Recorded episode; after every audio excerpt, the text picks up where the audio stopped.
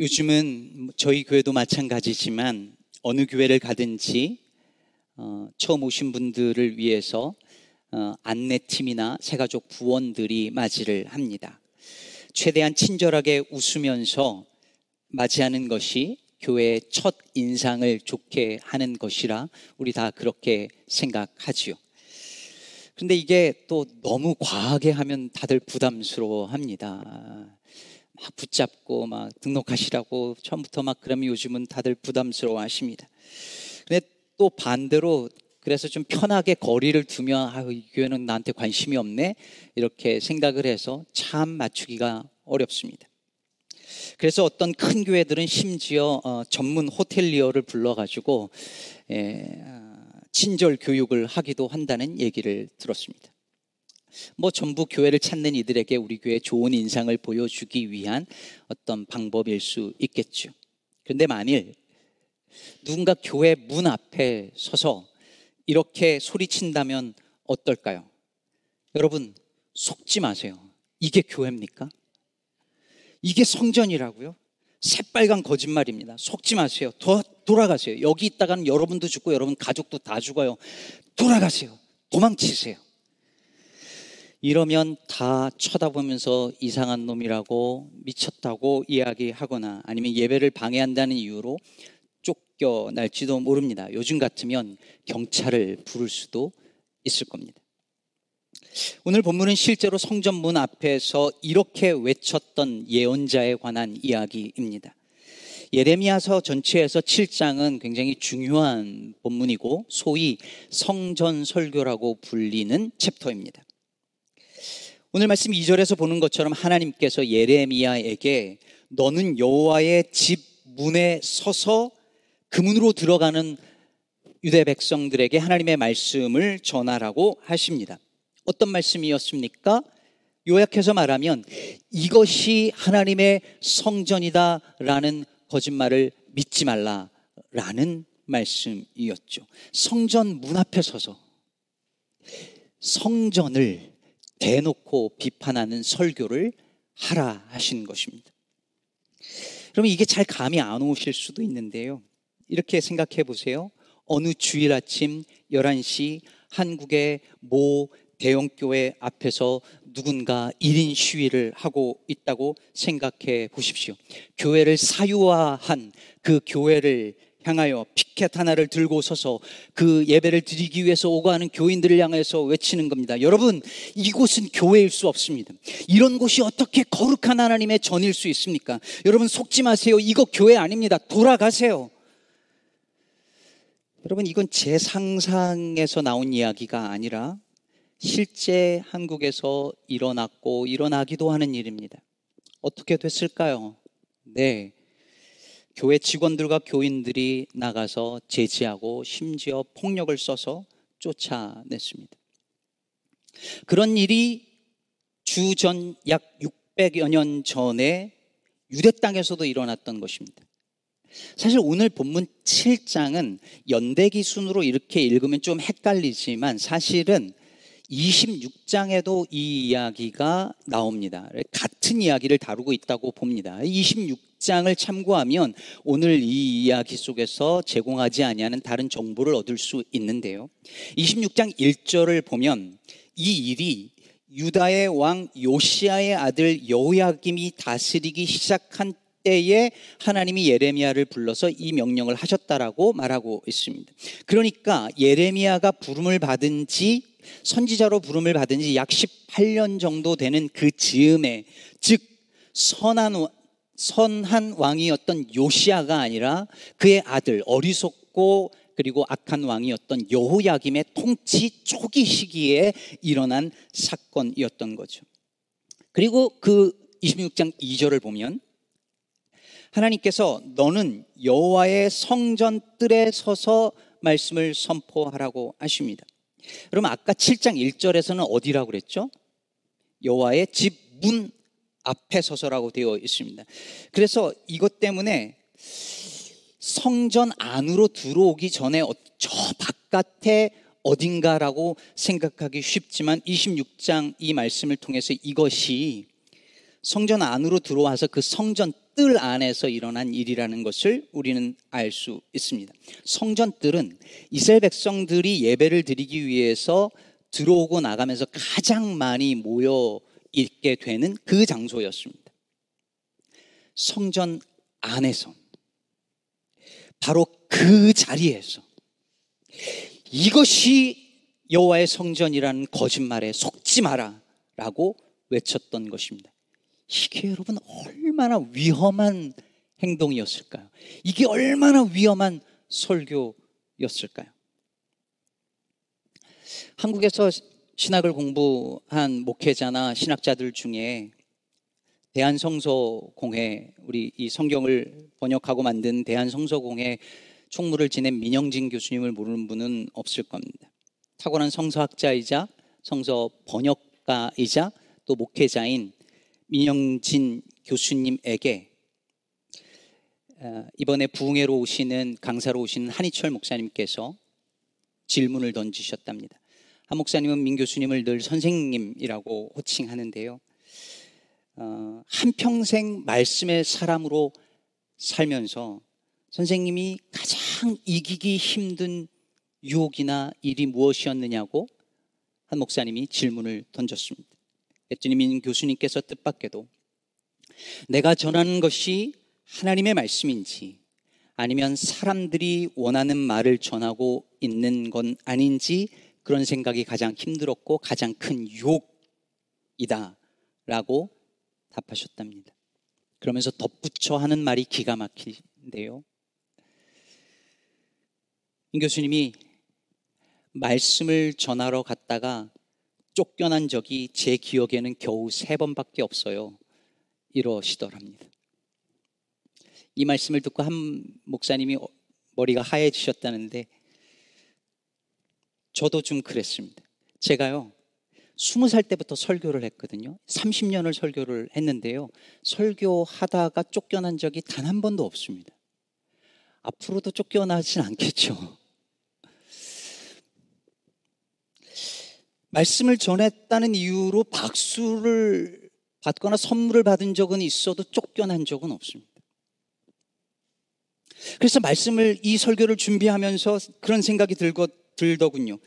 내가 이제까지 말씀 전하면서 쫓겨나지 않은 것은 내가 정말 하나님의 말씀을 가감없이 제대로 전했기 때문이었을까 아니면 사람들이 원하는 그 취향에 맞는 말을 전했기 때문이었을까? 그럼 여러분들도 한번 생각해 보셔야죠. 여러분이 설교자를 쫓아내 보신 적이 없으시다면 아직까지 저를 쫓아내시지 않는 이유가 있다면 그건 저를 포함해서 그분들의 말씀을 정말 살아계신 하나님의 말씀으로 받았기 때문이었을까요? 아니면 내 입맛에 맞는 설교였기 때문이었을까요? 예레미야는 성전뜰에서 하나님이 명령하신 말씀을 그대로 선포합니다. 그리고 어떻게 됐을까요? 26장 8절을 보면 예레미야가 여호와께서 명령하신 말씀을 모든 백성에게 전하기를 마침에 제사장들과 선지자들과 모든 백성이 그를 붙잡고 이르되 내가 반드시 죽어야 하리라. 너무 당연한 거죠. 성전에 가서 그 어마어마한 자리에 가서 성전을 비판하는 설교를 하면 당연히 죽는 겁니다. 목숨을 건 설교를 하는 거죠. 본회포가 그리스도께서 우리에게 우리를 부르신다는 그것은 와서 죽으라는 말이다라고 했는데 바로 그것입니다. 그걸 예레미야도 알고 있었기 때문에 분명히 두려웠을 것입니다. 그런데 그가 순종합니다. 성전 뜰에서 경건한 표정으로 경건하게 옷을 입고 예배하러 오는 그들을 향하여서 외칩니다. 오늘 본문 7장 3절에 보면 만군의 여호와 이스라엘의 하나님께서 이와 같이 말씀하시되 너희 길과 행위를 바르게 하라. 그리하면 내가 너희로 이곳에 살게 하리라. 다시 말해서 너희 길과 행위를 바르게 하지 않으면 너희가 믿고 있는 이 약속의 땅에서 너희가 살 수 없을 것이다라는 경고의 말씀이었습니다 그리고 이어서 4절에 이렇게 말합니다. 너희는 이것이 여호와의 성전이라 여호와의 성전이라 여호와의 성전이라 하는 말을 거짓말을 믿지 말라. Do not trust in these deceptive words. This is the temple of the Lord. The temple of the Lord, the temple of the Lord. 세 번씩이나 반복하면서 이것이 얼마나 거짓말인지를 소리질러 외쳤습니다. 여러분 여기서 질문이 하나 생깁니다. 이게 왜 거짓말일까요? 이게 진짜 성전이잖아요. 여호와의 성전 아니었나요? 분명히 하나님께서 다윗과 언약을 맺으시면서 다윗의 나라를 영원하게 하겠다라고 약속을 하셨고 솔로몬이 성전을 지은 다음에 하나님 앞에 봉헌할 때 내가 내 이름을 이 성전에 영원토록 두겠다고 하나님께서 약속하셨 습니다. 그런데 어떻게 이게 거짓말입니까? 왜 그게 여호와의 성전이 아니란 말입니까? 누군가 이게 교회라는 거짓말을 믿지 말라라고 한다면 우리는 이렇게 말할 수 있죠. 교인들이 모여서 예배를 드리고 설교를 하고 설교를 듣고 은혜를 받고 게다가 교회가 성장까지 하는데 이게 왜 교회가 아니란 말입니까? 이게 왜 거짓말입니까? 나는 하나님이 있다고 분명히 믿고 난 예수를 믿고 나는 천국 갈 수 있다고 믿고 평생 주일이면 교회 다니고 예배를 드렸었는데 심지어 내가 집사이고 권사이고 내가 장로이고 내가 목사인데 왜 내가 성도가 아닙니까? 그리스도인이 아니란 말입니까? 이게 왜 거짓말이라고 말합니까? 우리는 물을 수 있습니다. 이에 대한 대답이 오늘 본문 9절과 10절에 나옵니다. 너희가 도둑질하며 살인하며 간음하며 거짓 맹세하며 바알에게 분양하며 너희가 알지 못하는 다른 신들을 따르면서 내 이름으로 일컬음을 받는 이 집에 들어와서 내 앞에 서서 말하기를 우리가 구원을 얻었나이다 하느냐. 이는 이 모든 가증한 일을 행하려 함이로다. 온갖 불의와 악행은 다 저지르고 탐욕 속에서 풍요의 신을 계속해서 섬기면서도 성전에 와서 우리는 구원받았다, 우리 은혜 받았다, 우리 천국 간다 라고 말하면 그게 거짓말이라는 말입니다. 악을 행하고 와서 우상을 섬기고 와서 하나님 앞에서 드리는 예배 속에 하나님이 안 계시니 이것이 성전이다라는 말은 거짓말입니다. 그런 자들을 구원하시지 않으시니 나는 구원받았다라고 하는 그 말도 거짓말입니다. 다시 말해 그들의 잘못된 행실과 삶이 하나님의 성전을 하나의 거대한 거짓말로 만들어 버린 것입니다. 영화 미량에 보면 유명한 장면이 나오죠. 전도연 분의 신혜라는 여자가 아들이 유괴당하고 살해당한 이후에 괴로워하다가 교회를 찾아가서 가슴을 치면서 괴로워하면서 눈물로 기도하다가 기독교 신앙을 갖게 됩니다. 그리고 그 은혜 받은 마음으로 살인자를 용서하러 갔는데 하나님이 이미 나를 용서하셨다라는 말을 듣고 혼란과 분노 속에 빠져서 그냥 그대로 기절해 버리죠. 그리고 하나님을 향하여 분노와 증오를 나타냅니다.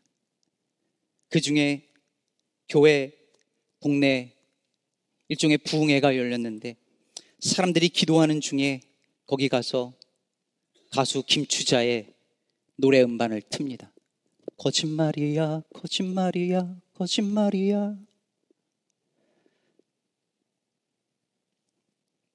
하나님이 회개하는 자를 용서하세요. 용서하세요. 이 말은 여러분 거짓말이 아니라 진, 진실이죠. 그런데 하나님이 날 용서하셨으니 내가 당신에게 피해를 입혔지만 당신에게 용서를 구할 필요는 없다라고 말하는 태도가 하나님은 회개하는 자를 용서하신다는 그 말을 거짓말로 만들어 버립니다. 하나님은 나를 사랑하십니다라는 말은 진리입니다. 진실입니다. 날 사랑하심, 날 사랑하심 성경에 써 있습니다. 진실입니다. 그러나 온갖 거짓과 욕심 속에서 돌이키지 않고 그렇게 매일매일을 살아가면서 하나님은 그래도 나를 사랑하신다라고 태도를 바꾸지 아니할 태도를 바꿀 생각 없이 그렇게 살면서도 하나님은 날 사랑하신다고.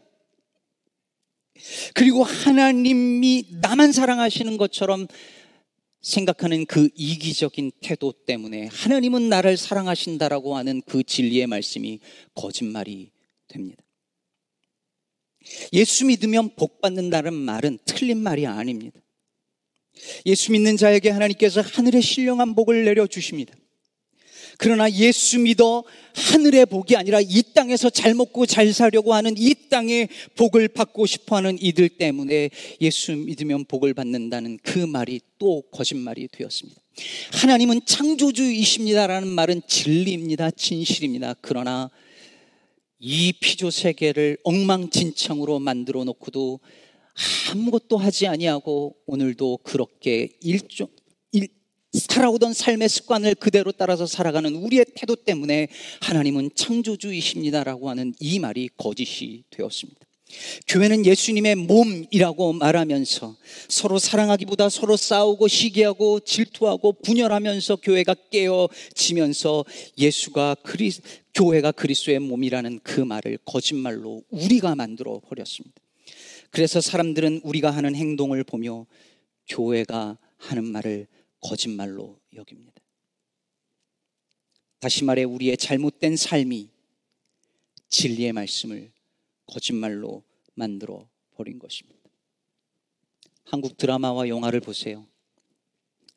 요즘엔 나쁜 놈은 다 크리스찬입니다. 이건 그냥 공식처럼 됐어요. 언페어한가요? 그럴지도 몰라요. 그런 부분이 있어요. 그러나 여러분, 이미 교회는 그들에게 그렇게 인식이 되었고, 그렇게 구도를 잡는 게 편한 상황이 되어 버렸습니다. 우리가 그렇게 만들었잖아요. 성경에 보니까 악을 저지르고 뭐 우상을 숭배하고 뭐 그래서 그렇다는데 난 아니라고 말할 수 있을지 모르겠습니다. 그럼 여러분 오늘 본문 뒤에 18절을 한번 보시죠. 자식들은 나무를 줍고 아버지들은 불을 피우며 부녀들은 가루를 반죽하여 하늘의 여왕을 위하여 과자를 만들며 그들이 또 다른 신들에게 전제를 부음으로 나의 노를 일으키느니라. 여러분 한번 이렇게 머릿속으로 상상해 보세요. 자녀들은 나무를 줍고 아버지들은 불을 피우고 엄마와 딸들은 가루를 반죽해서 가, 과자를 만드는 모습을 상상해 보세요. 그냥 그것만 생각하면 매우 평범하고 그리고 정겹고 평안해 보이는 한 가정의 일상적인 모습이에요. 근데 이 사람들이 지금 뭘 하고 있는 거냐면 하늘의 여왕을 위하여 과자를 굽고 있다고 말합니다. 여기서 하늘의 여왕은 메소포타미아 지역의 여신이었던 이슈타르였거나 가나안 여신 아스타르테 혹은 우리가 잘 아는 아세라 신이었을 것이라고 봅니다. 이 신들은 다 전쟁의 신이거나 다산의 신입니다. 아까 우리가 읽은 오늘 성경 본문에 사람들이 바알, 풍요의 신을 섬기고 다산의 신을 섬겼던 거예요. 이 신을 위해서 과자를 만드는 것은 아, 그 당시에 일종의 경제 활동, 간의 수공업 같은 일이었다라고 학자들이 말합니다. 그럼 이게 뭘 보여주는 걸까요? 한 가정의 평범한 일상에서 그 일상 속에 우상숭배가 깊숙이 들어가 있다라고 하는 것을 보여주는 거죠. 돈을 벌고 쓰고 먹고 마시는 그 속에 우상숭배가 쑥 다 들어가 있는데 인식하지 못해요. 아이들이 그 속에서 자라면서 이게 우상숭배인지 모르고 교육받으면서 거기서 커요.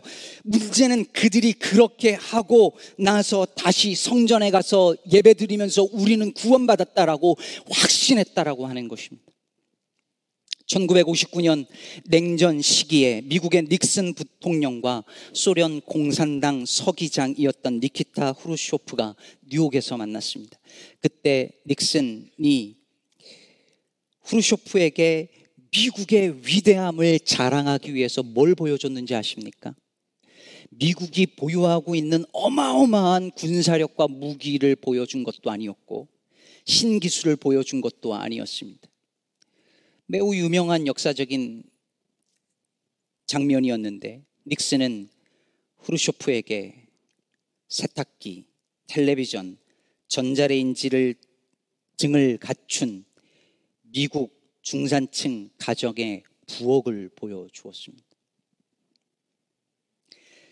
닉슨은 미국의 위대함과 우월함을 드러내는 최고의 상징으로 미국의 풍요로운 중산층 가정의 부엌을 보여주었다는 말입니다.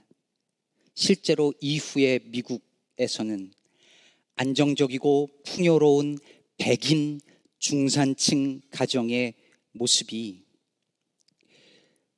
The American Way of Life, 미국의 삶의 방식을 보여주는 가장 중요한 상징이 되어 갔습니다. 파란 잔디가 깔려 있고 뒷마당이 있는 그럴듯한 집에서 살면서 아빠는 퇴근해서 집에 와가지고 뒷마당에서 고기를 굽고 아내는 행복한 표정으로 디저트를 만들고 애들은 잔디밭에서 공을 굴리면서 뛰어놀거나 TV를 보거나 아니면 게임을 하는 이, 이 평범해 보이지만 실은 아주 소수의 백인 중산층 가정 일부만 즐길 수 있는 삶의 모습을 보여주면서 이것이 진정한 미국인의 삶이다. 이것이 성공한 미국인의 삶이다. 라는 메시지를 계속해서 심어 주었습니다.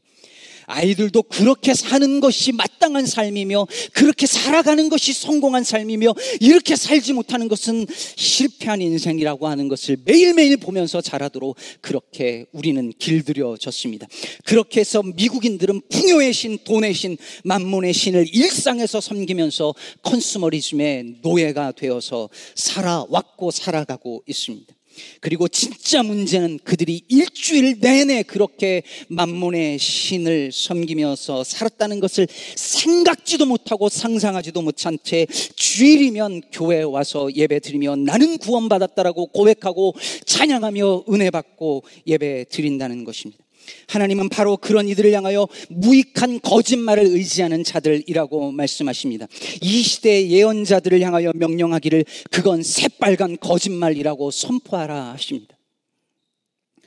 오늘 본문 11절 전반부를 보면 내 이름으로 일컬음을 받는 이 집이 너희 눈에는 도둑의 소굴로 보이느냐. 도둑들이 일주일 내내 도둑질을 하고 썬데이에 소굴에 모여서 우리는 안전하다, 안전하다 하는 것처럼 유대 백성들이 하나님을 떠나서 살다가 성전에 들어가서 우리는 이 성전이 있으니 안전하다, 안전하다, 평강하다, 평강하다 하는 것입니다. 여러분, 이 11절 이 말씀 어디서 많이 듣던 이야기 아닌가요? 예수께서 성전에서 장사하던 그들을 다 몰아내시며 쫓아내시며 만민이 기도하는 내 집을 너희가 강도의 소굴로 만들었다 하실 때 예수님은 바로 예레미야서 이 7장 이 말씀을 인용하신 것이었습니다. 그렇다면 이것이 무엇을 의미하겠습니까? 예수께서 예레미야와 같은 아니 예레미야보다 탁월한 참 예언자로 오셔서 하나의 거대한 거짓말이 된 이 성전 시스템을 이 체제를 허무시고 껍데기만 남은 저 성전이 아니라 예수를 따라가는 바로 우리들을 당신의 성전으로 삼으신 것입니다. 이것이 은혜입니다. 이제 우리가 성전입니다. 그렇다면 우리는 이 성전을 이 성전을 또 하나의 다른 거짓말로 바꾸어서는 안 될 것입니다. 우리의 길과 행위를 돌이키지 않으면 우리가 성전입니다라는 이 말 역시 거짓말이 될 것입니다.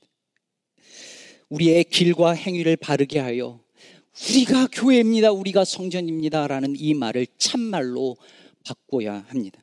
오늘 본문 5절, 5절과 6절에서 길과 행위를 바르게 한다는 것은 다름 아니라 곧 정의를 행하며 이방인과 고아와 과부를 압제하지 않으며 무죄한 자의 피를 흘리지 않는 것이라고 말합니다.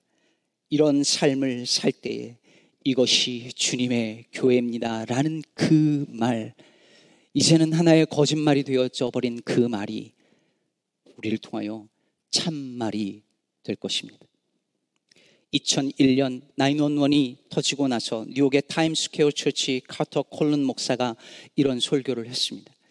유튜브를 통해서 혹시 들어보신 분들이 계실지 모르겠습니다. 당시에 쌍둥이 빌딩이 무너질 때에 모든 사람들이 그 빌딩 반대 방향으로 뛰기 시작했습니다. 모든 시민들이 다 뜁니다. 그런데 경찰관들과 소방관들이 무너지는 그 빌딩을 향해서 뜁니다. 그 빌딩을 향하여서 막 뛰어가면서 경찰관들과 소방관들이 소리쳤습니다. Run for your life. Run. 그 빌딩 쪽으로 달려가면서 반대로 달려가는 사람들을 향하여서 달리라고. 나는 저기로 달려가면 죽을 걸 알면서도 그 사람들을 살리고자 외쳤습니다. Run for your life. 카토 목사님이 이야기를 하면서 설교 중에 같은 마음으로 외칩니다. 여러분, run for your life. 번영과 부와 성공에 집중하는 복음들로부터 도망치십시오. run. 그리스도의 이름을 자신의 이익을 위해 쓰는 자들로부터 당신의 이름을 자신의 이익을 위해 쓰는 자들로부터 도망치십시오. 자기 개발에만 집중하는 복음으로부터 도망 치십시오. 벗어나십시오. run.